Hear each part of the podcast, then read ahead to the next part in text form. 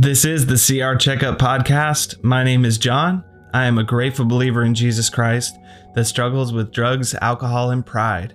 And you're listening to the Daily Check In.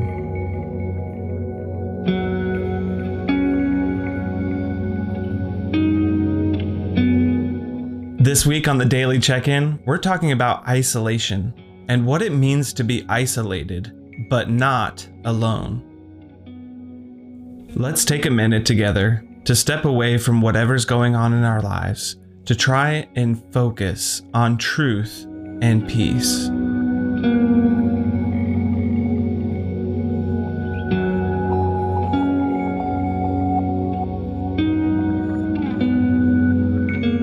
In the Old Testament, God spoke through the prophet Hosea about the nation Israel's disobedience and the repercussions of their actions.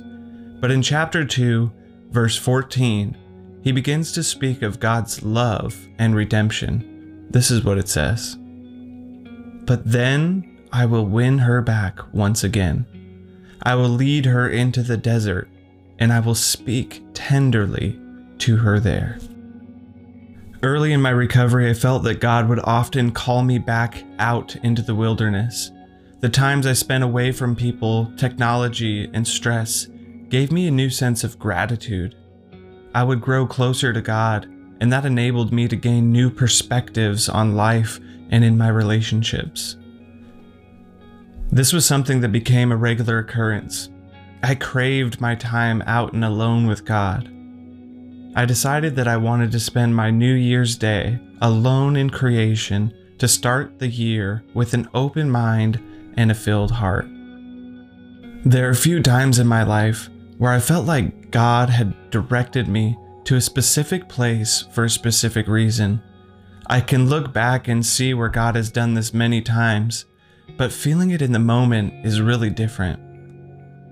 I started off my trip by visiting the Sakawayavu ruins, a beautiful hike that moves through over 50 abandoned cave dwellings. As I was exploring, I came across a tiny sliver of paper that appeared to be ripped out of a book, and all that I could make out were the words, Whom do we love?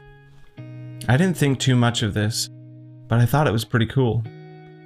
Afterwards, I traveled out into an almost random field to inspect an agave succulent that was thought to be planted by a native hundreds of years ago because that specific species doesn't seed.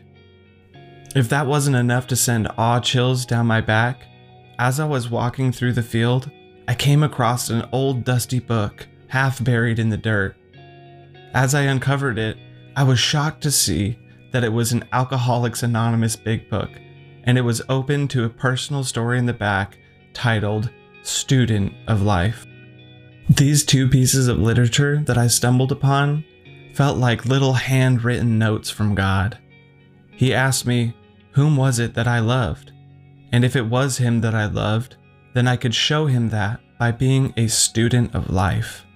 Not only that, but it seemed as though he was telling me to not be afraid to pour myself into the program. Just up until about that point, isolation meant almost certain death, and certainly isolation without God and without relationships still means that. But this isolation this situation, it showed me that I could be isolated, but not alone. Many times in the Bible, when it speaks about wilderness, the word can often be exchanged for lonely places. See, when I am alone, or even just feel lonely, there's a special opportunity to experience God in ways that I wouldn't be able to in any other circumstance. Today, I will look for God in lonely places. I will resist the lies that tell me that I am all alone. When isolation seems to cut me off from everything around me, I will listen closely for God's tender words because I know that He is near. Let's pray together. God, thank you for never wasting my emotions. I ask that you would provide me the reassurance that sometimes you lead me into lonely places to speak directly to me. I pray that you would give me ears to hear and a heart to accept And God, I ask that you give me the courage to take action, that I would receive your words and share them. In Jesus' name, amen.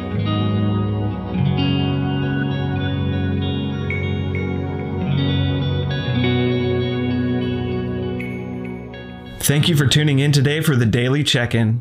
I hope that you take what we talk about here and have conversations with others.